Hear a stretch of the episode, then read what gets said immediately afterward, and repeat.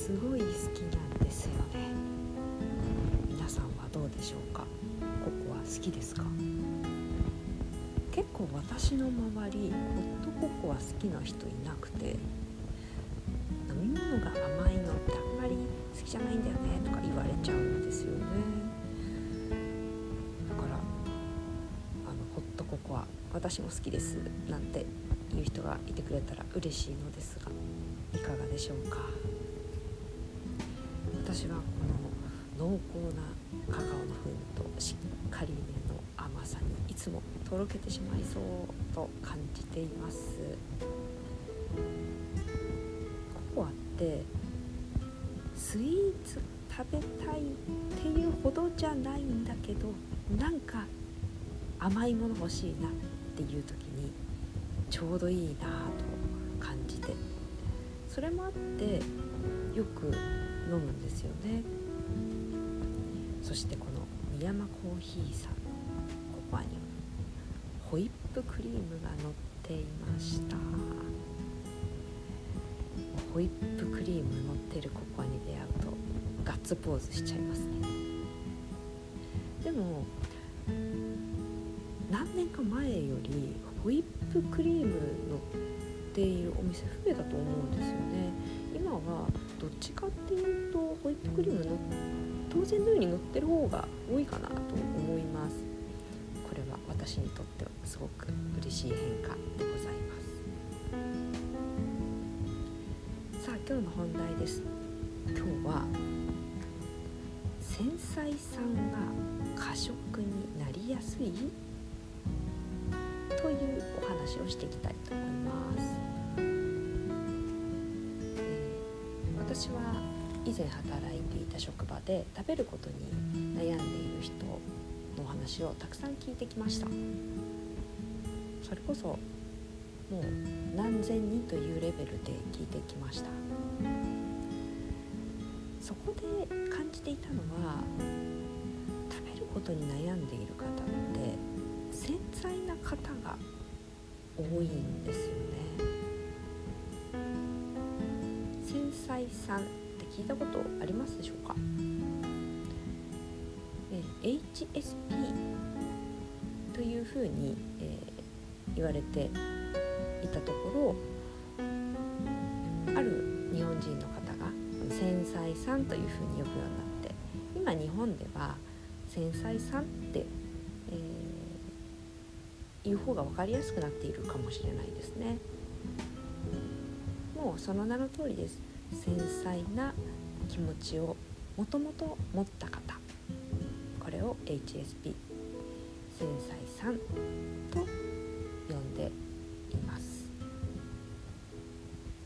繊細さん言い方を変えるとむちゃくちゃ共感力が高い人なんですね。すぐに相手の気持ちを考えてしまう。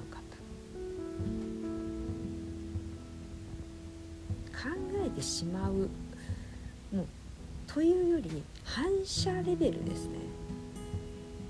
考えようと思って考えているではなくてもう反射で相手の気持ちを汲み取ってしまう人。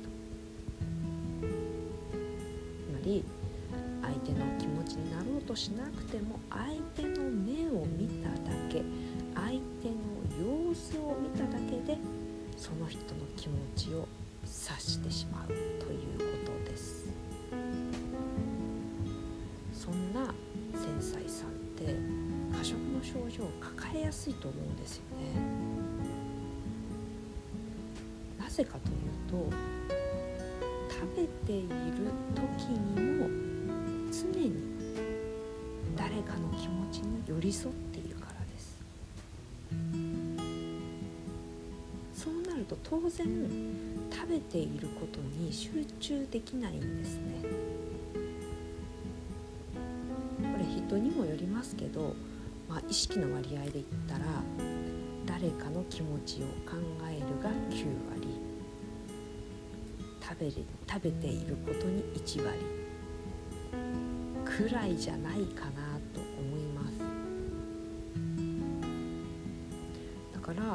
胃に10割食べ物が入っていたとしても脳はその1割2割 ,2 割ぐらいしか認識できてないっていうことなんですよね。おにぎり1つ食べました。でも脳はいやいやまだ一口しか食べてないですよ。ってなってる。そしたら脳は当然いやまだまだ全然足りないですけど。って判断して食べろ食べろ。というふうに指令を出していきます。なのでもう物理的に胃に物が入らなくなるまで食べてしまうという方にはこうした背景があるかもしれないんです。一緒に食事をするのってすっごい楽しくて幸せですよね。一緒におしゃべりしながら美味しいねって食べるのはものすごい幸せ度が高いです。私も大好きな時間です。でも現実的に考えると繊細さんというのはその時間も相手に共感し続けるのでてることに意識が向いてないんですよね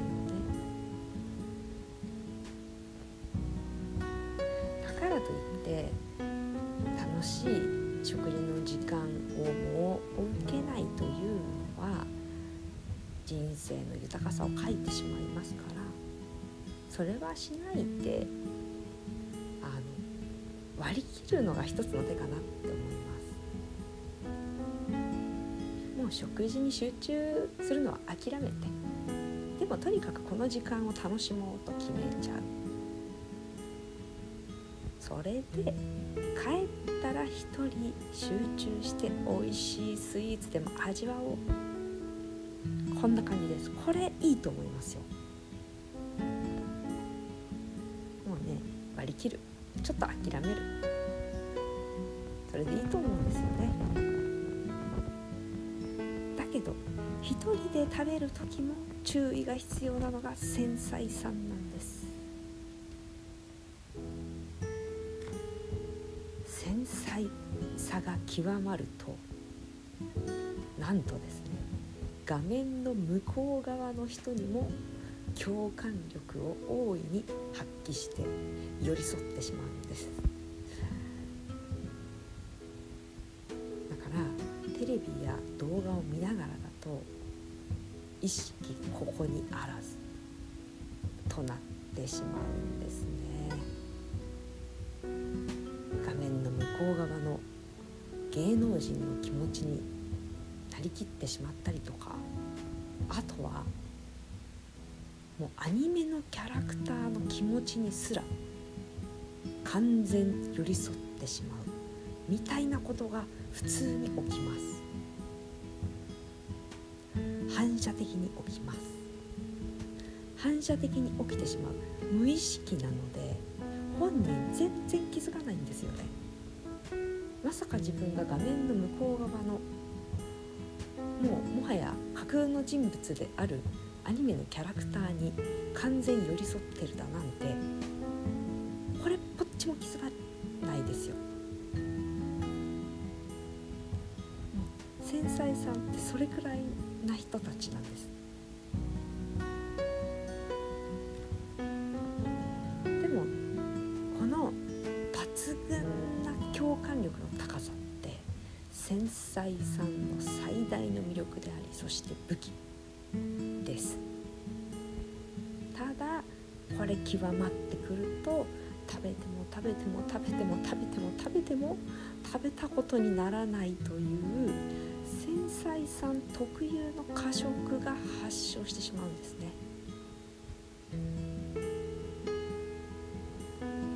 だからそんな繊細さんに必要なことは1日に1回でもいいから1人で食べる時間を設けるっていうことですね。人の気配があるともう反射的に共感力を最大限発揮してしまう。